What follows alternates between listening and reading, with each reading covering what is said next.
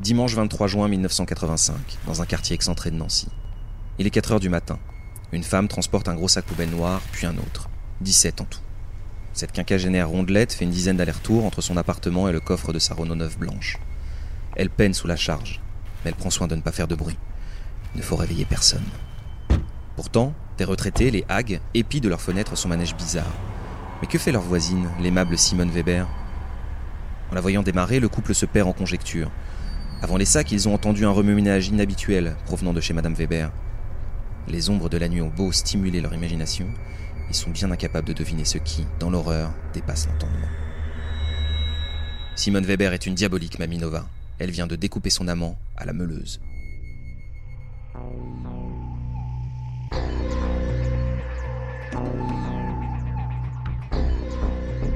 Scène de crime. Ça m'intéresse vous embarque sur les traces sanglantes des pires meurtriers de l'histoire.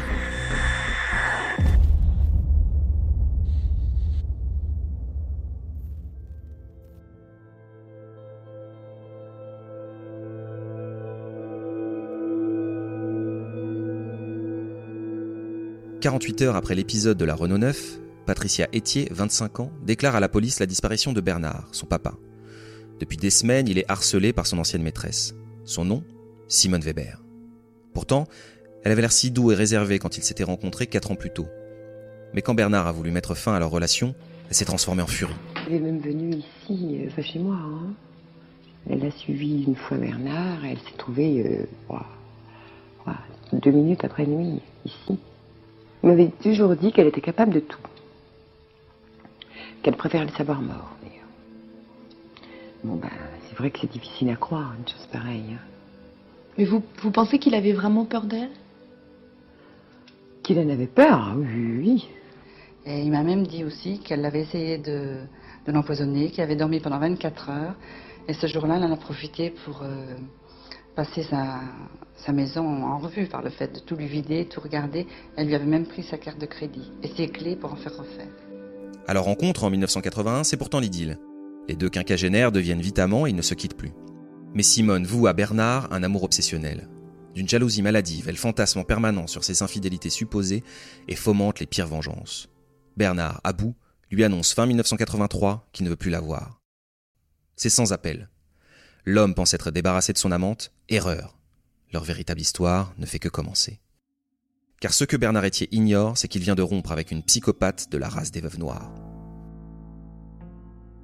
Comme l'araignée du même nom, ces tueuses tissent leur toile dans l'ombre et attendent patiemment leur proie. Elles liquident leurs maris ou leurs amants par cupidité, jalousie ou vengeance. Simone Weber a un atout de poids. Avec son physique de fille rangée, on lui donnerait le bon Dieu sans confession. Elle est blafarde, rondelette avec un regard bleu exorbité. Pas vraiment une femme fatale. Consciente de ses limites, elle jette son dévolu sur des hommes esselés ou vulnérables. Le scénario est toujours le même. Elle joue les consolatrices avant de déchaîner sa paranoïa rageuse sur les malheureux.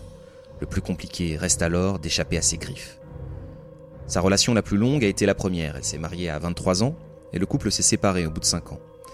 Persuadée qu'il était adultère, elle a tenté en vain de faire interner son mari en psychiatrie, puis a tiré à la carabine sur sa voiture lorsque le malheureux s'est carapaté. Simone Weber a ensuite voulu refaire sa vie, pratiquant même les agences de rencontres sous un nom d'emprunt, sans jamais trouver l'âme sœur. Les années sont passées, sa haine de la jante masculine n'a fait que croître. À 48 ans, c'est une femme aigrie, mais toujours à l'affût d'un bon parti. Car Simone, qui accumule les dettes et n'a jamais réussi à garder un emploi, a un besoin urgent d'argent. L'oiseau rare vient enfin à passer en 1977.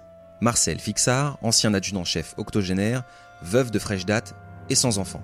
Quelle aubaine Cette fois, elle se présente comme dame de compagnie. Pour mieux endormir sa proie, elle se grime et s'affuble d'une perruque qui lui donne 20 ans de plus. Le sémi en vieillard succombe au charme de cette grand-mère au teint miraculeusement frais.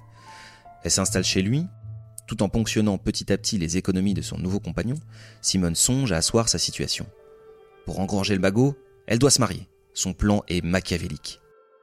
Elle engage un comédien à la retraite, lui fait endosser l'identité de Marcel Fixard et passe avec lui devant le maire le 22 avril 1980. Simone est enfin mariée. Le vrai Fixard décède peu après dans des circonstances obscures. Simone lui injectait chaque jour un cocktail de vitamines. La fausse veuve falsifie le testament et touche son héritage. elle peut repartir, l'esprit léger et le compte en banque renfloué, vers de nouvelles aventures. Un an plus tard, Simone n'a plus de problème d'argent, mais elle rêve toujours au prince charmant.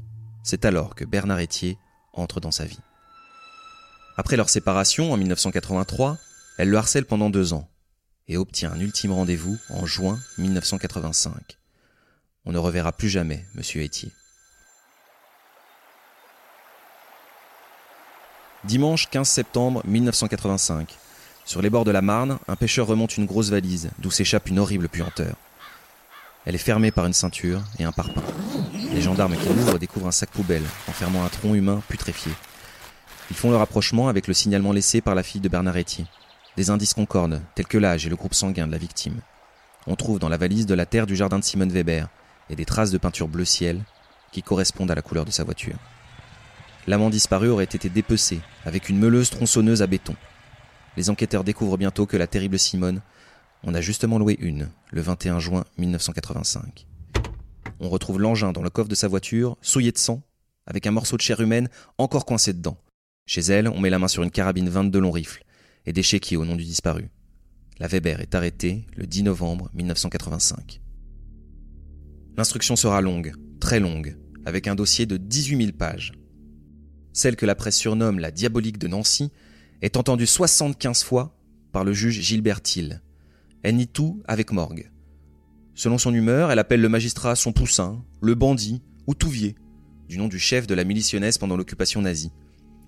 En 1991, Simone Weber est la vedette cabotine et fielleuse d'un procès qui va s'étirer sur six semaines. 130 témoins et 23 experts se succèdent sous les injures ou les éclats de rire de l'accusé. Elle dit que les enquêteurs sont des pourris. Les témoins sont au choix des ordures ou des garces. Ses propres avocats ne sont pas ménagés. Elle en use une vingtaine, de maître Collard à maître Vergès, qu'elle a choisi parce qu'elle l'a vu à la télé et qu'il a bien défendu Klaus Barbie. Le ténor du barreau explique aux jurés que le juge Thiel a voulu faire de cette femme une chimère, avec les couilles de Landru et les ovaires de Marie Bénard. Froissée par cette flamboyante description, Simone congédie Vergès. La diabolique Maminova est poursuivie pour 13 chefs d'inculpation. Un faisceau d'indices accablants la désigne comme coupable. Les coïncidences l'accablent aussi. Le logement de Weber est situé à 15 km de Nancy, dans la commune de Rosières-aux-Salines, rue des Abattoirs. Ça ne s'invente pas. Mais le dossier manque de preuves irréfutables. Aucun aveu, et en guise de cadavre, des restes partiels trop décomposés, donc impossibles à identifier formellement. Euh, je ne me voulais pas avant, mais après ce qu'il a fait hier, euh, je trouve que c'est une atteinte à la liberté, c'est une atteinte au droit à la vie. Euh, quand on accuse les gens de couper les bras, les jambes, etc., eh bien, il faut au moins le prouver, et il refuse de le prouver. Alors, c'est un assassinat moral, c'est un bandit. À défaut, on cause beaucoup boucherie. En combien de temps et en combien de morceaux peut-on découper un cadavre? Avocats et experts se disputent à grand renfort de restes d'abattoirs, brandissant des gigots, mesurant les décibels de l'instrument à démembrer l'amant infidèle. On confond victime et abat, justice et écarissage. Ne rechignant pas au clin d'œil macabre, Simone raconte qu'elle avait rencontré Bernard Etier au rayon bricolage d'un supermarché. Elle aime divertir son public. Vous êtes innocente?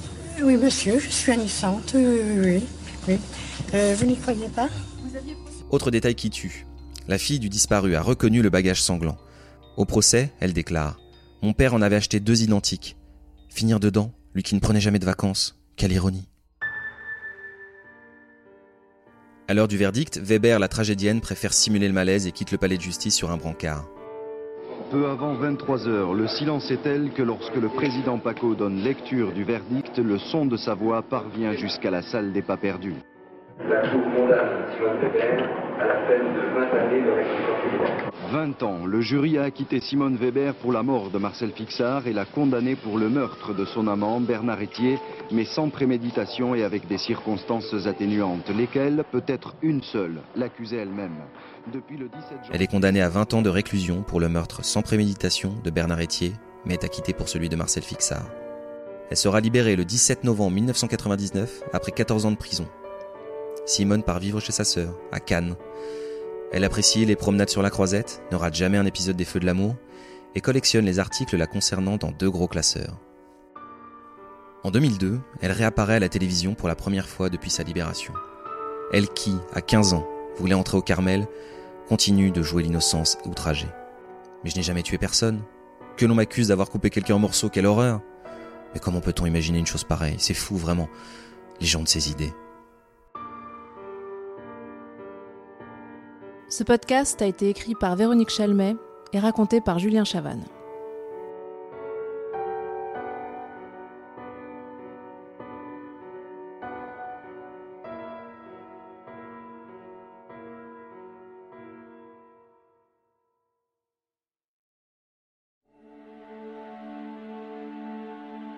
Lancez-vous dans une traque haletante et impitoyable à travers les Balkans avec La Vierge jurée, le nouveau thriller de Jean-Christophe Beaucoup.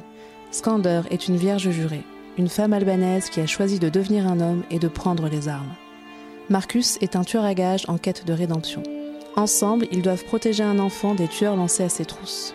Une chasse à l'homme effrénée, distinguée par le Grand Prix du suspense psychologique 2021, décerné par Saint m'intéresse Histoire et les éditions Les Nouveaux Auteurs.